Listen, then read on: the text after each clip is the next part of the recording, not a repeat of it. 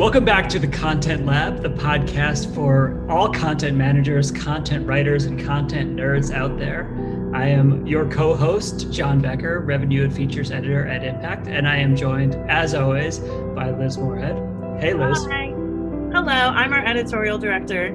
If you are not a long-time listener, first-time caller. Is that the term? Listener, first time. So this is we're entering what I call the holiday season. I just made it sound like I came up with that phrase. What I call the holiday season. I think everyone calls it the holiday season. We're going into Halloween, and then Thanksgiving, and Christmas, New Year's, Hanukkah, etc. But we also just passed a major national holiday, which was Liz Moorhead's birthday. That's right. I am continuing my rapid descent toward ancient fossilhood. Hit that beautiful big milestone of 38. No, I totally agree with you. It's the holiday season. I mean, let's be realistic. We always joke that time is a social construct, but let's just be realistic about how 2020 has been. I was at the gym today right before recording this, and I have had such a week, in a good way, just a very packed, mentally taxing week. I listened to Christmas music, and you know what? For once, I didn't put myself on private session on Spotify. I just let it rip. And a girlfriend of mine texted me on the way home and said, I was going to shame you for the Christmas music so early, but it's 2020. Get it, girl. You do you. So, yes. We need a little holiday spirit. It might bring out the best in us. Yeah. And I was telling you this before we started recording today. I have very complex feelings about my birthday and about Halloween. Not like overwrought, pearl clutching, hand wringing, like, oh, my birthday. It was more that I was describing my mother to you. So for those who have never met me in person, I'm 6 feet tall and my personality matches that. But the stock I come from is that of a 5'5", 5'6", boisterous, bouffant, coiffed Italian woman who considered perfume a lifestyle choice, as were her signature gold tooth earrings. And whenever I had a birthday, it was an event. And I'm not talking the event where it's like, you have to invite everybody in your class, Elizabeth. No, you have to. No, she would invite my class and then the class above and then the class below. So I'd have all of these people I didn't meet or I had never met. And of course, because my birthday is the week of Halloween, I had to have a costume party. And I didn't just have get the princess outfit out of the bag. No. There was a handmade costume. There was hair and makeup that would take 2-3 hours. This was an event. So I find Halloween birthdays and Halloween in general terrifying for a wide variety of reasons. So you think I have a big personality, just add about 50% icing on top of the personality cupcake. And that was my mother. So. And also your party planner in this case.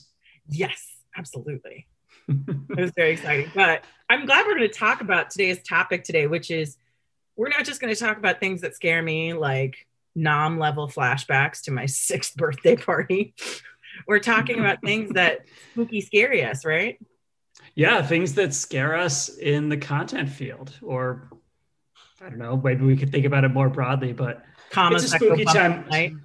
Exactly. It's a spooky time of year.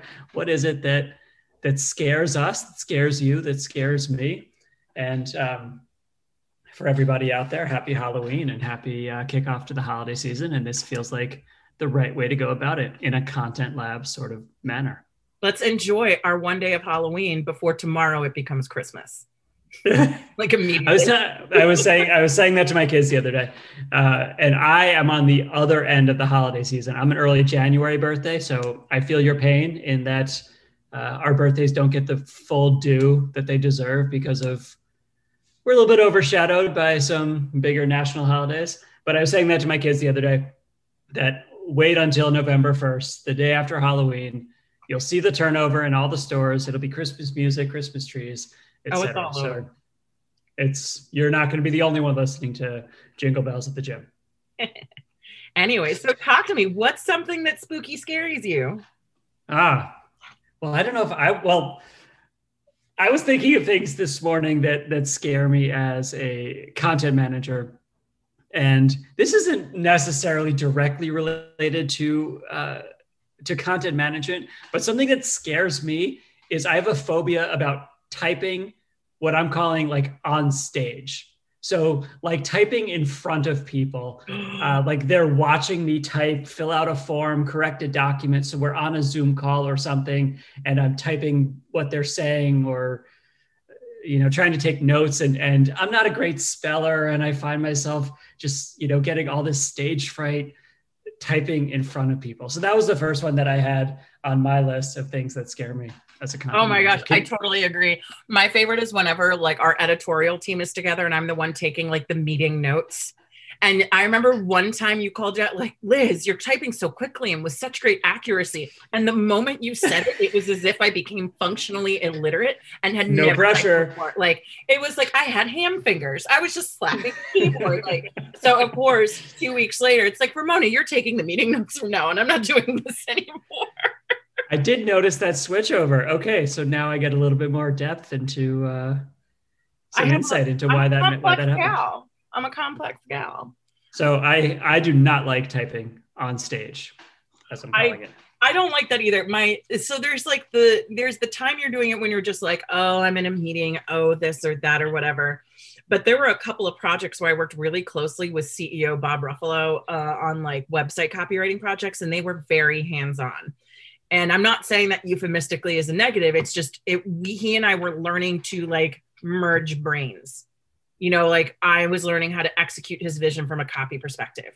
So there would be times I would literally be with him on a shared Google Doc in a Zoom typing out words. And he's like, no, I don't like that word. I'm like, type. You know, like it's a lot of pressure. It's performative in a way, because I think some people always think like, oh, these words just fall perfectly out of our brains. It's like, no, my messy first drafts remind me of my bedroom when I was 6. Like they were not, it's not pretty. Spelling is optional. And so having to suddenly be like a copywriter on cue in front of people is terrifying. Yes. Yeah. All right. So that's my first fear. What's something that scares you? This is something I've run into a couple of times where I think it's usually like when I first interview somebody for the first time, or it's the first time I'm writing content for them, whether it's ghostwritten as them or I'm working with them on the project. The first time I actually have to deliver for them as a content creator, where it's not like under my voice or something like that. The first time I have to slide a draft over. And I feel good about it, but I'm very in my head about like, are they going to hate it? Are they going to reject it? Like that first piece of content is like a first impression. Even if they're still stuck with you for the remainder of the project, and intellectually you both know it's a draft. Like I always fear that moment that I've clearly just made up in my head where they're getting it and they go, that's it. Everybody keeps talking about what hot ass Liz Moorhead is and like, this is what she's got. Like that freaks me out. And in fact, sometimes I will find myself not necessarily like delaying to the point of being late, but I'll delay sending things over. I'll just stare at things. It'll cripple me while I'm actually writing it. Like there is a lot of inner angst and self-abuse that occurs when I have to deliver something to somebody for the first time. That freaks me out a little bit. Totally agree. And I tend to like overcompensate in the way that I package it. Like, remember, this is a draft, label it rough draft. You know, I try to hedge my bets as much as I can to make sure that they know that this is a part of a process. And that tends to quell my anxiety a little bit, but I hear you. Yeah, I want to put like a big post-it note on it and be like, assume it was written by an 8-year-old who just is exceptionally precocious with the dictionary. Like, do not... But like it may be written in crayon. I did see you do that with one person. I had never noticed you doing that before until I was involved with something. You're like, this is a rough draft, very rough draft. I'm like, oh, I see you, John. I know how you're feeling right now. Yeah. All right. What about you? What else is scaring you? So I am scared by dark, spooky Zoom calls. So if you are on a Zoom call or a Google Meet or Microsoft Teams, something. I don't know. Supposedly is taking off. But learn the basic principles of lighting, open your shades, turn on a light or so. I feel like I'm so often in calls with people who look like they are in a haunted house. They look like they are in a cave. They look like it's, you know, or they're in like a witness protection program being interviewed anonymously for some documentary where they're completely in silhouette. Turn your desk, turn on a lamp, do something. I think we are all living on Zoom nowadays, and those pretty easy best practices go a long way in making you look presentable, look more authoritative, and just more pleasant to look at. I think it's pretty rampant that we, I don't know, at least in my experience, we're seeing people who are like masked and dark and shadowed and mysterious. No, I completely agree. And I'll admit, I used to be one of the biggest offenders of that before we went into the pandemic times. I don't know if you remember this, when I was still in the old house and I was in the basement and I wouldn't realize how dark it would get in there until I went on a Zoom call. And I am what some might call a vampire chic when it comes to my complexion and hair color. So a very, very pale face, very, very big, dark eyes. So like, it would just look like this weird little floating head. But I remember I was writing an article recently about like how to get prepared for a virtual sales call. And honestly, I wish everybody could have read that section, because like if it looks like you're coming to someone live from a yurt in the Andes, like you shouldn't, this is not what we should be doing here. Like that's not what you should be putting forward. And I think it's really critical, especially in a content capacity. And I think sometimes people, when they show up to interviews, they're like, whatever, you know, I just need to be there. Maybe they just need their voice, whatever. So much of our ability, like as content managers, to do well is to like build rapport and have it feel comfortable. So when it's like weird and like poorly lit and you're not sure if it's an interview or the beginning of a Criminal Minds episode, like you just kind of gotta balance that out. And we do say often, and I want to make sure that we temper this and it's clear what we're saying. You don't have to be overly produced. You don't have to be overly made up. I think there is, it's so valuable to have a real human connection with someone to, you know, you see into someone's living room, you see into someone's life. And I think that's good. But there is a balance. You can also at least make it easy for you to see. The benefit of a Zoom call as opposed to a phone call is you can see people's facial expressions and understand if they're with you or not. And that's harder if, you know, if it's dark. And I'll say along with that, I don't really get the fake backgrounds thing. You know, like fake background beach or something like that is one thing, but I people do fake backgrounds of like nicer looking houses than the house they're in, and what are you hiding? We got in there. Yeah. What kind? Is it a Criminal Minds episode? Is it? Is it? Or the Teams ones? Did you know that the Microsoft Team one has like people sitting in seats like they're in an audience? But that's really confusing because you're supposed to be facing each other. Yes. And it's like, rarely are we having a meeting where one person is on stage and everyone else is like, I mean, the very architecture of that sort of meeting is contrary to what I think most meetings are actually about. We're not going to lectures. No, absolutely not. Okay. So that's something that scares me. Liz, what scares you? Oh gosh, what doesn't scare me? I would say another really big thing that scares me is when, this is a little self-serving, I'll admit. What scares me is when I go into conversations with people, and this is not all the time, who underestimate what it takes to actually get a piece of content created. Like I'll be sitting in a meeting and we're working on a project, and this doesn't happen very often anymore. But, you know, have you ever had those situations where you go in, you're like the content person, they're like, yeah, and that should only take you like an hour. And it's like, no, that's adorable. Like that would be amazing if that took an hour. And that's not that I want to pump the brakes and be the bad guy, but I think sometimes I get very nervous about people underestimating what it takes to really do my job, your job, any sort of like content heavy job. You know, I had a situation a few months ago when I was first taking on the video strategy, for example.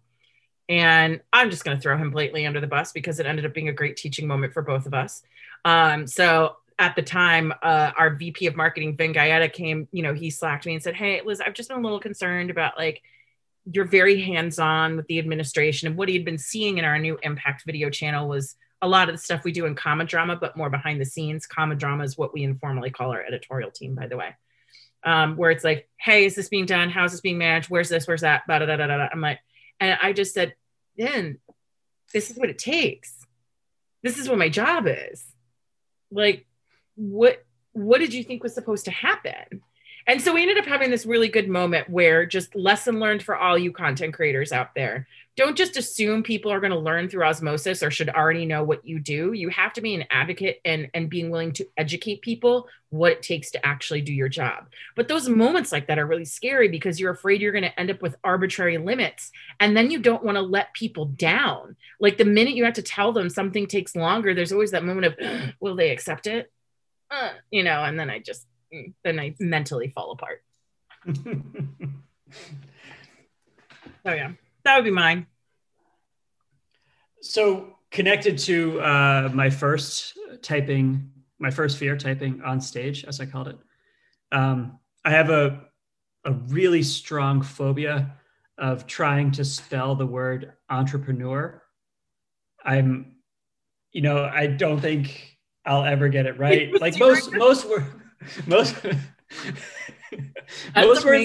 that I spell wrong, I spell them wrong because I type them super fast. Like I like administration, I always spell wrong. Like there are a few words that I always spell wrong, but I know that if I slow down, I would spell them right. I know how they're spelled. It's just sort of like a muscle memory thing that I'm typing it very quickly. Entrepreneur, you could give me like 5 minutes to spell the word and I still don't think I'd get it right. That's amazing.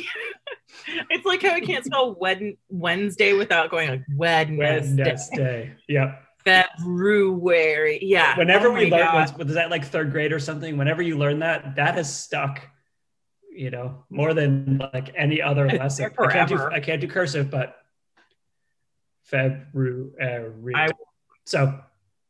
I will now know to just like double check the spelling on anything. Like they ask you answer for entrepreneurs. French amazing. Words. I can't do it. My big fear is when AP style, for those of you listening to this who have never heard of AP style before, the reason why it seems like every newspaper and magazine you read follows the same set of editorial rules, it's because they do, and it's called AP style.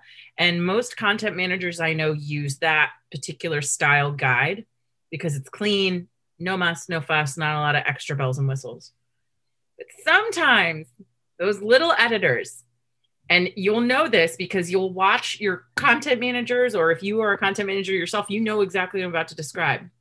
2016, when AP style decided internet was no longer capitalized. Then there was the great breakdown of, I want to say 2019, when they decided, no, we're no longer writing out %. It's just the percentage symbol from now on. Like these weird little arbitrary rules that don't sound like a big deal, but then they just come in and it's like, well, crap. I can't say no because I'm the editorial director and I've always been such a stickler, as you know, for AP style. So I have to like do the thing, and then you have to unlearn it. And then you have to watch everyone like just completely emotionally unravel. Like if you go back on Twitter and look for the rule, when they changed the rule about the percentage sign, people went ballistic. There were people like airing moral grievances about it and the purity of the style book and just all of this stuff. So every time that happens, like we haven't had a big rule change in a while. And that makes me nervous. Usually every 2 years or so, something goes big and boom and bump in the night, and it hasn't happened. And it's 2020, and we said, like, if we get through this miracle year without a big AP style change, I will be flabbergasted. Maybe the AP board is just, they're being respectful, considering everything else we're going through, that they don't want to shake us up too much right now. But you're right. I mean, it's like you have to retrain yourself, and you also have to kind of retrain your eye based on what looks right. You know, like so often when we talk about grammar choices, we say, well, it doesn't look right. And the great thing about a style guide is it allows you to standardize all those things. But then when something big changes, it feels weird to suddenly go against the rule you've been doing all your life. Oh, 100%. That's my favorite thing to always say. Because my favorite little thing that we always get into in our little Common Drama Slack channel is, but it doesn't look right when it's not capitalized. And I just say, well, tough cookies. It's not a proper noun. Like, this is the year I could imagine, and I know saying this out loud, if it actually happens, somebody's going to come find me. But like 2020 is such a cluster. Like, I could see this being the year that AP style takes some sort of dramatic stance on something like the Oxford comma. Like, just really just go like scorched earth. But like, I'm really hoping like we're going to just scoot by this year unscathed. So something that scares me as a content manager or gives me the heebie-jeebies is if I'm sitting down to edit a piece and there is a notable error in the first sentence. Oh God. It's like, if you're a writer, you gotta nail that first sentence. Like, people will be bought in or not bought in. Obviously it's gonna go through an editor, so it's gonna get cleaned up. But your first sentence means everything. It's a reason why we have like these famous first, you know, Call Me Ishmael, or it was the best of times, it was the worst of times. Like, these famous opening lines are so memorable in our culture. And even if you're just writing a blog post or an article, the first sentence matters so much. And you immediately, you know, you think about your audience in that first sentence. Your audience is either like leaning in or like stepping away. And I used to be an English teacher, and I would always tell my students, like, you're trying to win over your audience, and your audience is making assumptions about your work and your, even like your intelligence, the veracity of your argument based on that first sentence, based on that first paragraph. And if you win them over, it's the same reason that, you know, if you like make it, like you said, like make a great first impression on someone, they're more likely to see you favorably going forward. And if you know, your first sentence, your first paragraph is a first impression, whether you're making it on your editor or eventually on your reader, nail that first sentence. And we have great content about how to write a good introduction, but nail that first sentence. Don't make a sloppy error don't phone it in the beginning.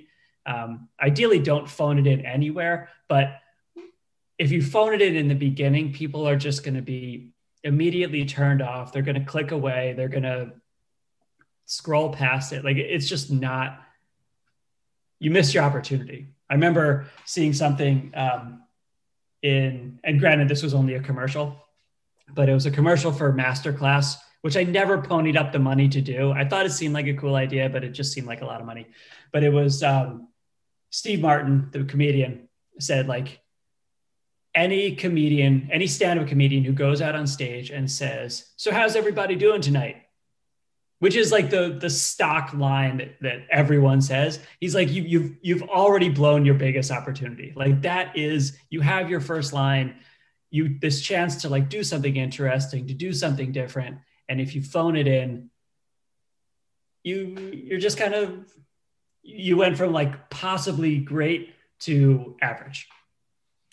You know, I got a couple of thoughts that came to mind when you were explaining all these things. Number one, it would be really funny to me if A Tale of Two Cities began, it was the best of times, it was the worst of times. But what if worst was spelled like worst, like liverwort? I would immediately be transported out of the French Revolution and immediately to Germany with a new bomb ban. Number two, there's something so funny that you mentioned about the first line. So I'm a big fan of Saturday Night Live, not just like watching it. I even watch the bad seasons because there's this whole concept of, there's this quote that Lorne Michaels gave one time, "We don't go on because we're ready. We go on because it's 11:30 and it's Saturday night." Like, I just love that. And I think our audience is so vicious toward people where it's like, how are they even marginally funny that every week? Like, that's unbelievable to me. But anyway, so Bill Hader, who is lauded as like one of the best who's ever been on the series. And, you know, he's gone on to like Create Barry and do all these things. He apparently actually had like insane stage fright. like crippling anxiety. Not just like, oh, I get a little nervous, will people like me? Like he would like really freak out. And he told this story about how he would always intentionally screw up his first line. Like he would always do like a little deviation because that would give him permission to say like, well, I've already screwed up, so everything's going to be fine. Wow, and I just always thought that was kind of neat. That's a great story. Yeah. Huh? Yeah. So like he always goes out and says like it might just be little instead of like, hello, everybody, how's it going? He might say, hey, everyone, what's up? Like just something that's like a complete deviation from what's actually on the paper, even if like it's still fundamentally the same, just because it allowed him to give it like, say like, oh, everything's fine. But completely agree. Like in the writing capacity, you're not the leader. This is what's I know. And like the minute somebody drops the ball, it's like, oh man, come on. Cause like audiences are fickle. They are equally wanting to cheer for you, but also call you an idiot. Like I can't tell you how quickly people write those emails where it's like, this was so good, blah, blah, blah, blah, blah. You dropped a word in the first paragraph. It's like, you know, like people are just ready to call you on it. Absolutely. So, do you have any more fears? I have one more. You do? Okay, you go first. I do have one more, but you are so like ready to tell yours. I want to hear it. Okay. Well, I have like sometimes almost crippling secondhand anxiety. Not really crippling. I'm playing this up for drama, but I get like secondhand anxiety when someone shares their screen, and first of all, like way too many tabs open.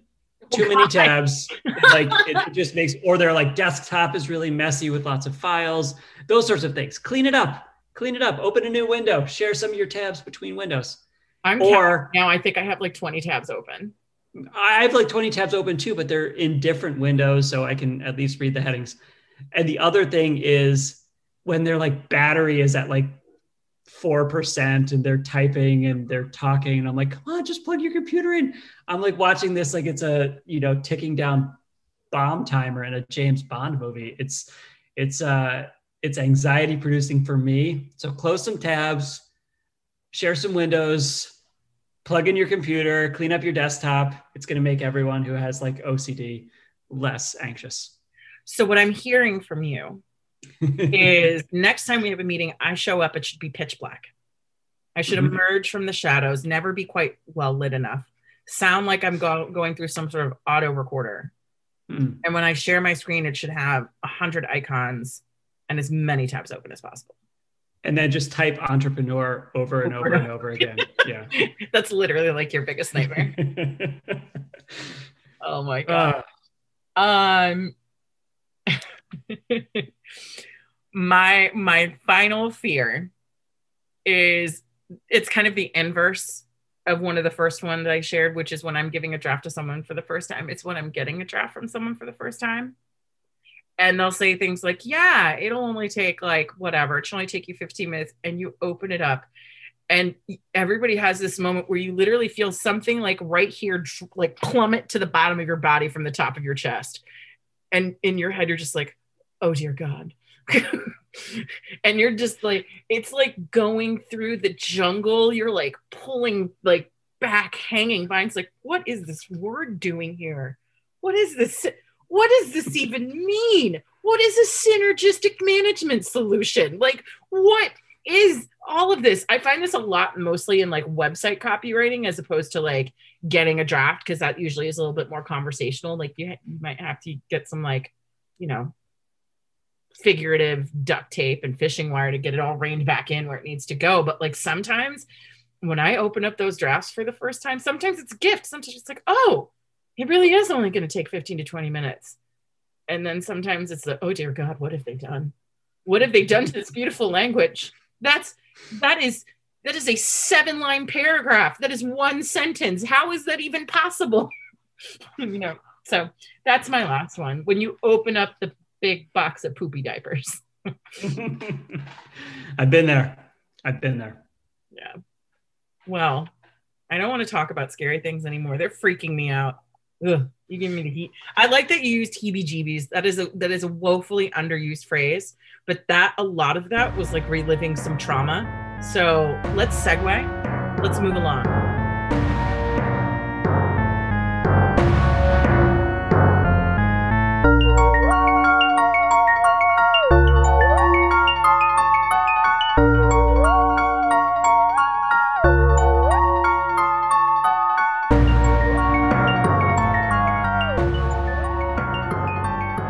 teach me something, John.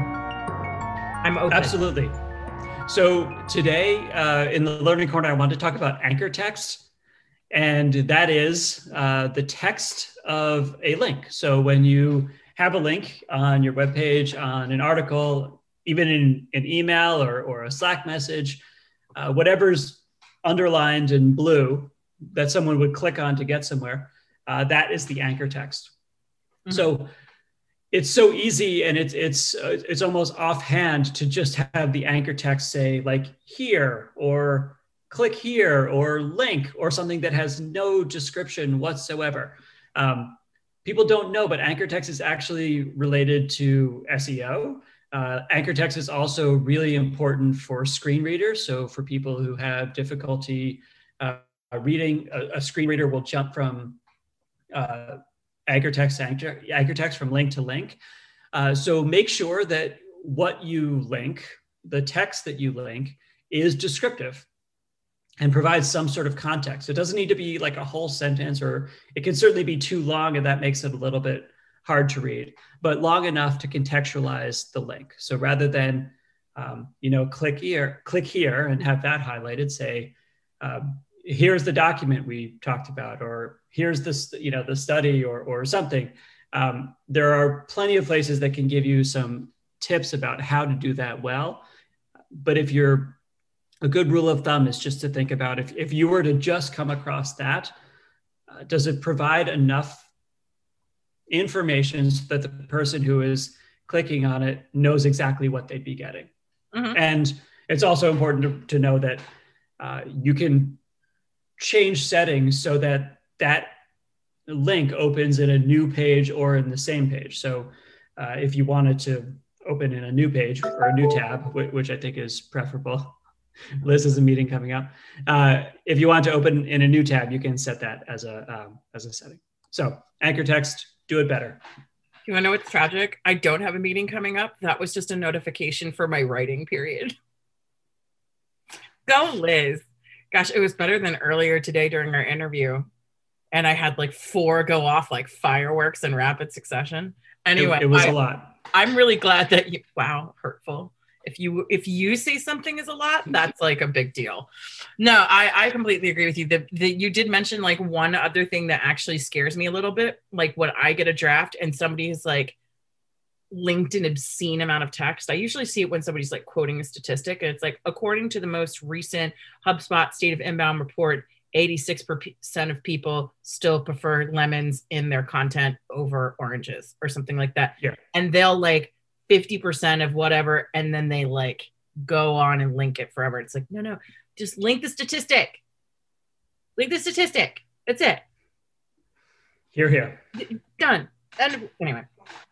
So my reading is actually something I got for my birthday. It's called John Cleese's Creativity. And I love this. It's a teeny tiny book. Not dense or difficult to read at all. I've started reading this last night, and I've gotten through 3/4 of it already. And that's not because like I'm a voracious reader or anything. It's a very simple, easy to read book. And the reason I love it is it embraces the same principle I have about writing, which is whenever people come up to me and they're just like, oh, Liz, you're such a great writer. But I'm just naturally not a great writer. I'm like, I was a garbage writer. I hated it. I was the bane of every English teacher's existence that I ever met. Like I was the worst, which means if I can do it, anybody can do it. And on the back, it said, there's a quote from him that says, there's a myth that creativity is something you have to be born with. This isn't the case. Anyone can be creative. And so it's this great little, actually like very tactical, but very funny manual. So John Cleese, for those who don't know, is one of the members of the iconic Monty Python's Flying Circus. So incredibly funny, very like just like obscenely funny. And what I love about this book is that it talks about things like how you deal with creative setbacks, how you keep coming up with ideas when you feel like you don't have any more. And it does so in this incredibly succinct, short way. He tells really funny stories about, like when he had to do this stuff, when he was doing his own sketch writing and things like that. And I can't recommend it more. And also thank you to our, to Chris Dupre, who's our lead strategist, who gave this to me, because it's absolutely outstanding. One of my favorite things is called Kill Your Darlings. which is the fact that like you have to be willing to slaughter the stuff you create for the sake of getting it right. I always like to joke that I hope no one ever sees the quote floor of my editing room, which doesn't really exist because it's like littered with jokes, anecdotes, all the things I've slashed and burned for the sake of doing it right. So yeah, overall, just 10 out of 10, would recommend, love it. Short, it's a short, quick book if you want to get inspired. I also think it's a really great book for those people who want to do some professional development but haven't done a lot of reading recently. It's a great, easy, quick book to kind of get back in the practice of reading. Fantastic. Yeah, that's all I got though. That's it. Are you going to dress up for Halloween? I have to. I am doing like a nice little like socially distanced small get together. So I'm going as an Iron Chef. So I'm taking the Williams-Sonoma apron I have hanging in my kitchen and taking a piece of paper and just drawing out the periodic symbol for iron. Okay. I was picturing like the no. Iron. Oh, yeah. That would be less no, that requires carrying an appliance. And I don't want to do that. So yeah, I am grudgingly dressing up. Thankfully, no hair and makeup. So yeah, I'm dressing up. Are you? Yes, we are. We're going as a family of artists. So my daughter is going to be Frida Kahlo and my son is going to be Bob Ross and I am going to be Vincent Van Gogh and my wife is going to be Pablo Picasso. So we're going to all work together. You know, what I'm about to say is a compliment of the highest order because you know how much I love his movies, but you guys always are like 1 inch from being in a Wes Anderson movie, like just like mere inches away from like being in that. Anyway, well, that is a compliment. I guess that brings us to the end of another great episode. Absolutely. Happy Halloween, everyone. Absolutely. I feel great having gotten all those fears off my chest. I know. I do feel emotionally cleansed. So let's go find some new ones by going and doing some work. Sound like a good idea? Sounds good. All right. Bye, everybody. Bye-bye.